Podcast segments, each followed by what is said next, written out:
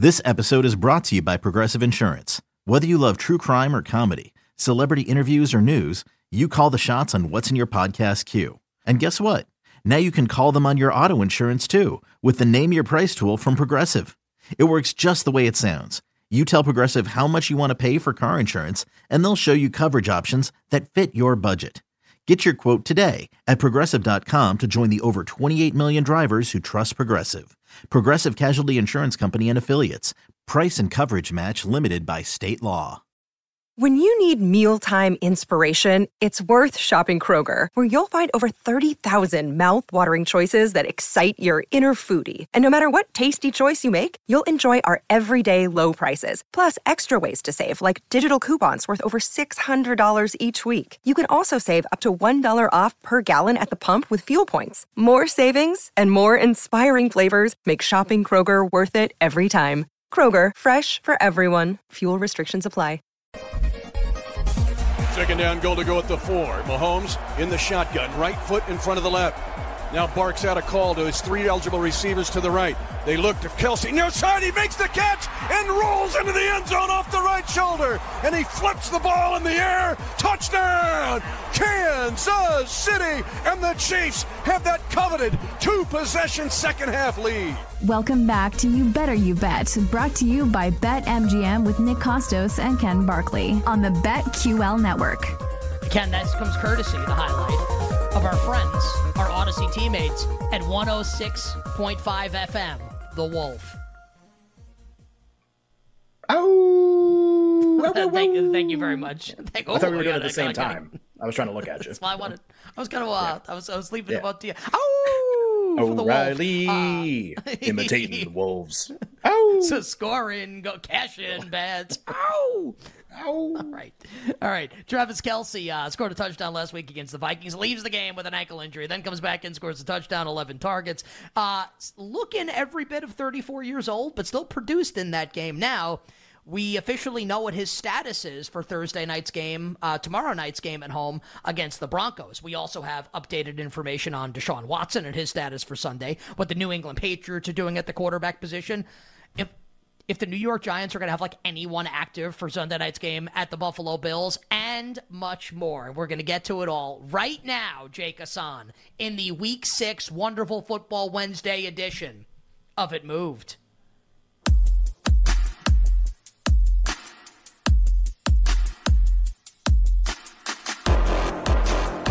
I think it moved.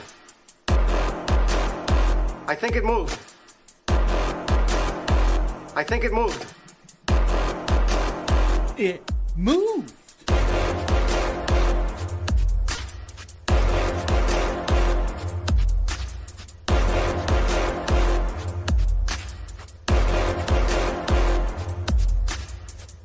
Oh, yeah. It's different on a wonderful football Wednesday on October 11th of the year of our Lord 2023. Does it? All right, let's start Thursday Night Football, Week 6 at Moved, with the Kansas City Chiefs hosting the Denver Broncos, where, Ken, we have an official injury designation for Chiefs soon to be first ballot Hall of Famer tight end, uh, Taylor Swift's boyfriend.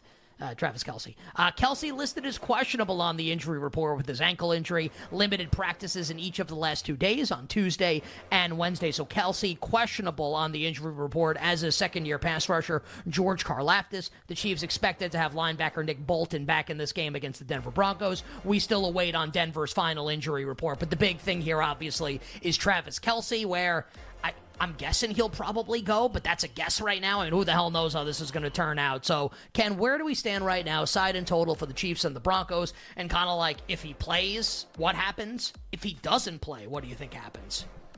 Yeah, it's interesting, right? You would you would think Kelce would be this uh, you know spread impact player, someone who would cause a market to go crazy. We we saw that obviously opening night. Now Chris Jones was also a player that was involved in that line movement against the Lions. Both Kelce and Chris Jones, um, you know, would they play? Would they not play against Detroit? That kind of like caused that market to go crazy for a couple days. This market's been incredibly stable, and I, I really wonder if we start to get more of these like Detroit Carolina situations where it's like really really good team. Who do we have on uh, Damashek yesterday? Who's like, man, like the number of just absolutely brutal teams this year is like higher than normal. You have so you have these games Detroit Carolina last week. uh, Buffalo Giants, which we'll talk about in a second, the Sunday night game, and then this game, the Thursday night game, Chiefs Broncos. Like, okay, cool, like a historic rivalry.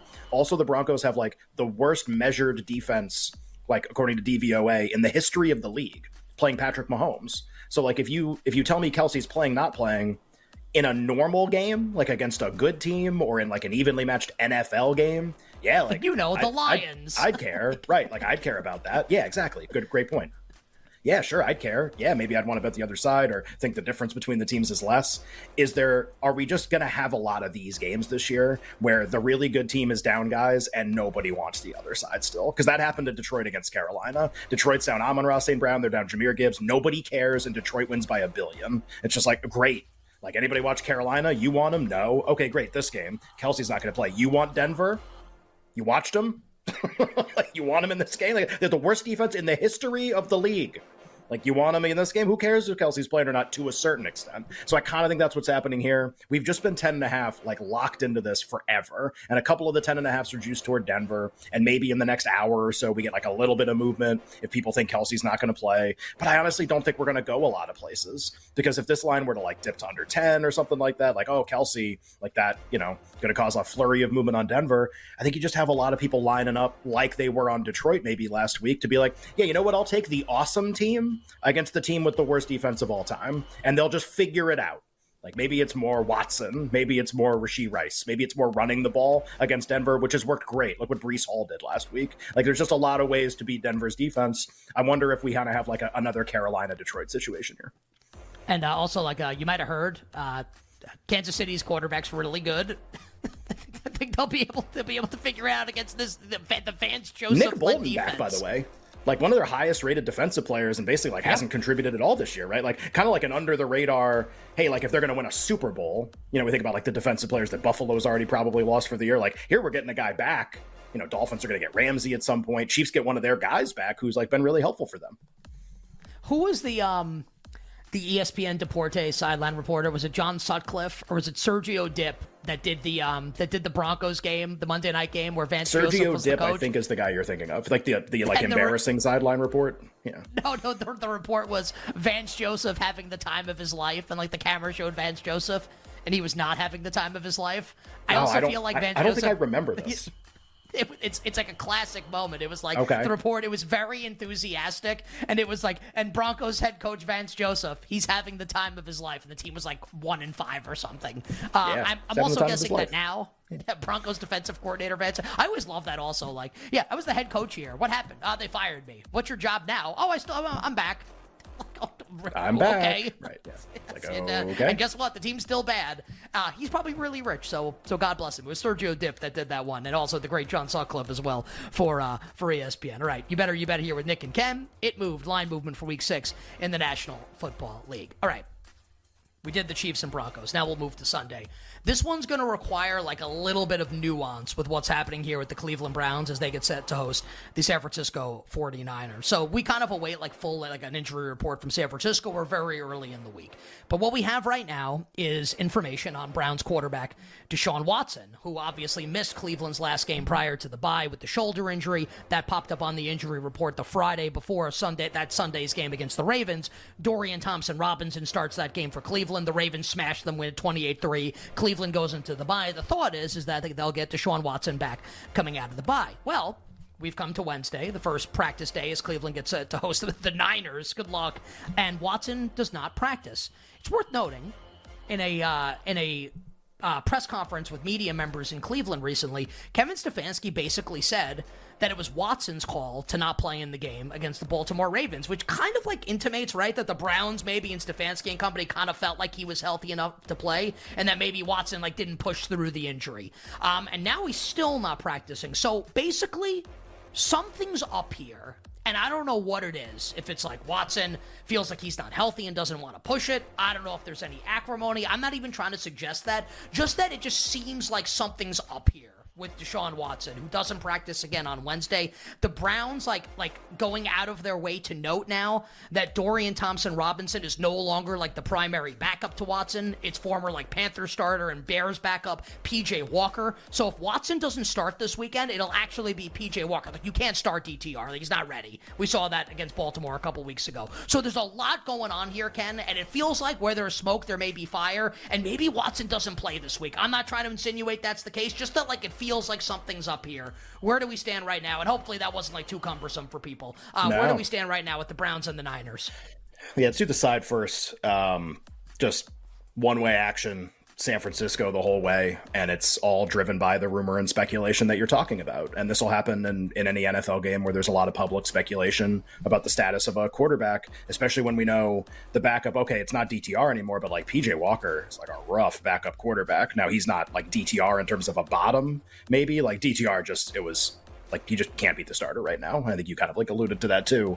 Like PJ Walker has started games recently, but still like that's a really big drop off. Like PJ Walker as a starting quarterback is a team that's going to be like four and thirteen if he starts an entire season. Uh, so obviously, playing the best team in the league, you're, you're going to see a lot of action towards San Francisco. This I I think this was going to end up being like if Watson was fully healthy and none of this ever happened, I think this was going to be like three and a half, four for San Francisco, and you would have to make a decision about what to do. Now that's like my guess. We never had that opener because Watson was hurt last time that he played, so we never had like a look at what it was really going to be with like a liquid market. But now we're Niners six and a half. Some of the six and a halfs are starting to get juiced towards San Francisco because you kind of have to ask yourself like, what's the bottom for a rating on Cleveland? Like, what's what's the bottom on a point projection for Cleveland? If PJ Walker's the starting quarterback, obviously Nick Chubb's already out for the year and like the passing game hasn't been great. It's just like, what is this going to be against the Niners? Like, what's, you know, cool, the Browns defense is really good, but what what's like a reasonable point projection for Cleveland? Now we throw in the total. This is one of many, and I should have done this with Thursday, but I'll group all these games together um, because, and we'll do weather as like a chunk here. So this game has the chance to have inclement weather. There's basically going to be rain like all over the Midwest, basically starting tomorrow through Monday, like every single day. There's the chance of like storms and wind and a lot of bad stuff. Now, this originally profiled as the worst weather game of the group. Now it's kind of like a mix of five different games, one any one of them, including tomorrow night's game, which we didn't talk about with the Chiefs and Broncos with Kansas City hosting. That might have the strongest wind, like 20 to 30 miles per hour during the game. Now, you might say, like, well, Denver can't stop anybody anyway. What am I going to do about the under? But, like, worth knowing, just like there could be inclement weather in that game. Same with this game. Same with Seattle, Cincinnati. Same with Minnesota, Chicago, which might get really bad from a weather standpoint. Like, there's a lot of games where that's possible. Okay, now like, let's pull back to, to Cleveland, San Francisco. So, we've already talked about might be PJ Walker against San Francisco's defense. Now there's inclement weather. Are the Browns scoring? Like, are they scoring in the game? Are they scoring more than zero points in the game? Like, that's a reasonable question if this gets really bad. And the Niners might win like 17 nothing or something like that. I mean, it really might be that bad. So just, I don't know if there's a bottom on this point spread. Like, if we really find out it's Walker, we're, I think we're just, we're way on the move again. Like, I think we're past a touchdown and we just keep going. Maybe we hit seven and uh, stop because the weather's so bad, but like, it ain't, I don't think it's six and a half. I get, I get to tease the Niners to beat PJ Walker. We want that in the market. Like that's was something that that seems like a great idea. I just uh, I, I don't think we're done. I think we're like getting closer and closer to the PJ Walker number. Oh, So let let's say that it like the Browns announce tomorrow it's PJ Walker. What's the likely point spread? Do you think is it ten? I don't I don't have a likely one. I just think it's like I would say like seven and a half, and I'd stop betting the Niners if it was me because of the weather. Yeah, but then you can tease San Francisco to your point, which is like really good. Well, you're, say, you're never going to get way- out of the range. Like you're all like you're gonna you can't. I mean, the number's not going to get high enough. I don't think. Uh, but just like, I mean, how how good do those teasers like? You're you're going to give me. This is where like the total and the side being kind of like have to be related. Like how much scoring is there going to be? Kind of like gives you the chance. Like the teaser legs eat so valuable because like there, there's just not going to be any points. The Niners the Niners are going to win this game like ninety percent of the time. Like it's just not maybe more and uh and just you know like being able to, to tease and, and create these kind of bets might might end up being really good Let, let's see who the quarterback is and and we can kind of figure that out Do you think? Uh, do you think? I think the regrets they've got a few. Uh, do you think the Cleveland Browns regret trading Josh Dobbs to the Arizona Cardinals at this point in that's a great question that's a really good question i I mean, you you kind of know why they did it because like it wasn't for this. Like they, they want to keep DTR because they think eventually he's a guy, whereas like they probably think Josh Dobbs eventually isn't a guy. But man, like you see how it gets off the rails really fast if Watson gets hurt. Like you got they got to start PJ Walker in a game. And, and Well- to be well, fair, like they might not win this game anyway. Whoever's starting, but yeah. Wh- What What's, saying? the point spread if it's DTR? 17? Well, how, well, here's here's my thing. Like, it'll it'll be some kind of reasonable number, but like, what would you bet the Niners to? Having seen DTR play once, what would you bet the If Niners DT to in the game? If DTR if DTR were the quarterback, 16 and a half.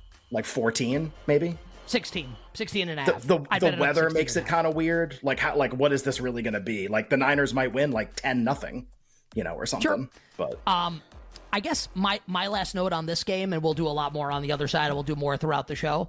I will say, like, this is I am not stumping for PJ Walker. This is not like Nick Kostos is the president of the PJ Walker fan club. Like, I don't think he's very good.